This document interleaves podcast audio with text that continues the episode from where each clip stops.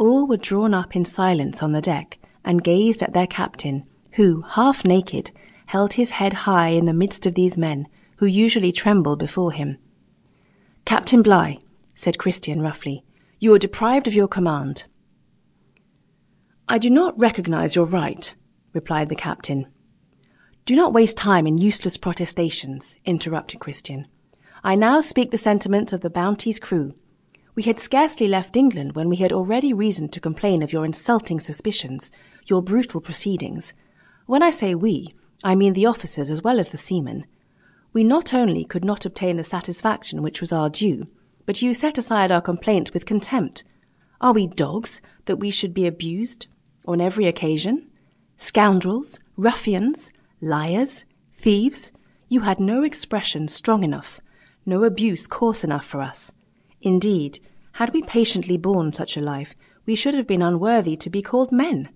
And I, I, your countryman, who know your family, and have already made two voyages under you, have you spared me? Did you not accuse me only yesterday of stealing some wretched fruit? And the men, they are put in irons when guiltless of a fault. For a trifle they are condemned to receive two dozen lashes. Well, everything is paid for in this world. You have been too liberal with us, Bligh. It is our turn now. You are about to expiate the insults, the injustice, the mad accusations, the moral and physical tortures with which you have overwhelmed your crew during a year and a half, and you shall pay dearly for them.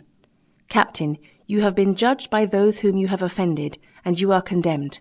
Is that right, shipmates? Yes, yes, death, death to the tyrant, shouted the greater number of the seamen, threatening their captain. Captain Bligh, resumed Christian, some have spoken of hoisting you dangling to the yard arm between sky and sea. Others propose to make your back taste the cat you have so freely bestowed on theirs until you die under the infliction. They lack imagination. I have a better plan than that. Besides, you are not alone guilty in this matter. Those who have always faithfully executed your orders, however cruel they were, would be in despair at having to submit to my command. They deserve to bear you company wherever the wind may drive you. Lower the longboat! Christian's last words were received with a murmur of disapprobation, which, however, did not seem to trouble him. Captain Bligh, who was not intimidated by these menaces, profited by the moment's silence to speak. Officers and men, he said in a firm voice, in my character of officer in the Royal Navy, commander of the Bounty, I protest against the treatment with which I am threatened. If you have had reason to complain of the way I have exercised my power, you might have had me tried by a court martial, but, doubtless, you have not reflected on the serious consequences of the act you are about to commit. To lay hand on your captain is to put yourself in revolt against existing laws.